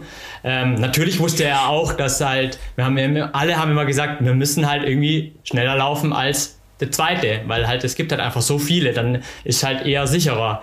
Ähm, und das ist halt die Zeit, die halt Henrik Pfeiffer angeboten hat mit seiner 2.10, äh, 19 und äh, das ist eigentlich die wichtigere Zeit. Aber trotzdem ist, es gibt ja eben da noch die Sub 2.10, ne? das ist immer so dieses, dieses große, man sagt, jetzt ist mal irgendwie angekommen. Und das ist halt das große Ziel und nicht äh, hier ganz genau keine Ahnung, 305, 306 zu laufen und jetzt ja nichts riskieren und so, mhm. sondern ich habe auf was ganz anderes trainiert. Das bringt es mir nicht, wenn ich sage, nö, ich laufe jetzt irgendwie 65, 20 an. Ich, ich will da vorne äh, mitlaufen und will äh, ein großartiges Rennen zeigen und mit mir selber dann zufrieden sein mit, mit dem zweiten Marathon. Ähm, und deswegen äh, gehe ich natürlich auf, auf eine, eine unter 210. Genau, und äh, wenn das rauskommt, bin ich sehr zufrieden. Und wenn es dann nicht klappt, dann äh, ist es ja auch nur fair zu sagen, ja, die besten drei fahren hin und dann ist der Simon da dabei und das ist äh, kein Problem. Und äh, falls viele noch nicht wissen, ich bin äh, aktuell auf äh, Road to Tokyo über 5000 Meter auf Platz 33 von 42 Teilnehmern. Also ich bin eigentlich noch drin. Nur bin ich, von, bin ich äh, bis jetzt seit zwei Jahren nichts mehr gelaufen da, ne? Aber äh, also es ist nicht, äh, ja, ne? Also ich bin, bin immer noch drin ähm, und ich, äh, so wie jetzt die Planung auch schon längerfristig ist, ich werde auf jeden Fall im Sommer ein paar Bahnrennen machen, selbst wenn ich jetzt beim Marathon drin bin. Also man wird mich auf jeden Fall trotzdem sehen. Was ihr zu Hause jetzt nicht sehen könnt, liebe Gemeinde, ist äh, das Glänzen in den Augen von Richard. Ja, der hat schon wieder Bock zu laufen, habe ich das Gefühl. Ja, am Sonntag erst gebrettert, aber ähm, worauf freust du dich jetzt noch? Das sind jetzt noch, äh, was sind, haben wir jetzt noch so zweieinhalb Wochen ungefähr, ne? Zweieinhalb, so ja. ja äh, so richtig viel Training ist ja nicht mehr, logischerweise. Ne? So das jetzt das kommende Wochenende eigentlich noch, ne? Und danach ist dann eigentlich Ende. Ja, ich habe jetzt die letzten drei Tage 95 Kilometer nochmal gehabt. Das war nochmal der intensive Block. Aber ich habe jetzt gerade heute bei meinem Long Run, ich habe es schon auf Strava geschrieben, es war ein, bisschen anderer Long Run, weil normalerweise mache ich den doch deutlich schneller. Aber ich bin jetzt im Wald gelaufen, hatte auch Dauerlaufschuhe an und 260 Höhenmeter. Das ist ein bisschen was anderes, weil ich mich jetzt hier auch nicht auskannte und ich hatte irgendwie auch Bock, dann irgendwie auch mal in den Wald zu gehen. Gerade nach dem Halbmarathon ist vielleicht nicht gut, wenn man schon wieder auf der Straße läuft und die Wettkampfschuhe anhat. Ähm, Deswegen war jetzt vom Schnitt her jetzt heute nicht so schnell, äh, aber ähm, ist vielleicht auch da mal besser, ähm, weil mir fehlt es jetzt nicht an der Schnelligkeit, sondern eher an dem Ausdauernden, das über zwei Stunden. Also es wird jetzt nochmal eine lockere 30 oder 35, dass ich halt auch wieder eher an Marathonzeit äh, hinkomme, dass ich mal mit zwei, zwei Stunden zehn einfach mal laufe. Es ist egal, wie schnell das dann ist, äh, sondern einfach, dass man mal in Bewegung ist über die ganze ganzen Zeitraum. Und dann, ja, es kommt noch Tempowechsel ein bisschen was äh, dazu, aber im Endeffekt, das ist jetzt nicht mehr, also es, ich werde jetzt nicht mehr schneller laufen, das, was ich jetzt noch trainiere. Das hat Philipp auch schon gesagt, das ist jetzt eigentlich schon gegessen. Einfach noch Körpererhaltung im Endeffekt gucken, dass man jetzt gut durchkommt äh, durch die letzten zwei Wochen und äh, die letzte Woche dann halt wirklich entspannt da, da rangeht. Das ist auch was Neues. Ähm, habe ich jetzt so als Bahnläufer nicht gekannt. Dass, also die Ruhewoche war eigentlich immer eine Woche, wo du dich auch als Bahnläufer dann, da kannst du nicht so Wettkämpfe laufen, da fühlst du dich eher schlapp, aber beim Marathon, du bist wirklich froh, der erholt sich wirklich der Körper, weil halt das Tempo ein bisschen ein anderes ist. Und da reicht echt eine ruhige Woche, reicht dann komplett, dass der Körper echt äh, wieder richtig Bock hat, dann, äh, dann zum, zum Wettkampf zu gehen. Ähm, deswegen ist tatsächlich so, dass jetzt nicht mehr so viel ansteht, aber ja, einfach ja, körpererhaltende Maßnahmen und äh, ja, Hauptsache jetzt nicht mehr wehtun, genau. Ja, das ist das Entscheidende. Ne? Gibt es noch irgendwas, was du dann am, am Renntag oder an dem Rennwochenende äh, anders machen wirst als in Valencia? Gibt es da noch ein Learning, dass du sagst, nee, ich benutze andere Schuhe oder andere äh, Ernährung oder ähnliches? Andere Schuhe gibt es auf jeden Fall, das habe ich schon gesehen. Ja, genau. Was hat sich jetzt getan zwischen Valencia und dem Hamburg-Marathon? Natürlich, einerseits habe ich mich jetzt ein bisschen besser adaptiert auf den Marathon. Ich würde sagen, das Training ist halt deutlich besser jetzt gelaufen, gerade in Kenia. Ich habe mich richtig wohl gefühlt. Ähm, und eben gerade, sage ich mal, was, was die Oberschenkel angeht, mit diesen vielen Höhenmeter hoch und runter laufen, ist auf jeden Fall in Kenia eine sehr, sehr gute Vorbelastung. Ich habe noch mehr auf der Straße trainiert, tatsächlich 30, 35 Kilometer nur auf Asphalt.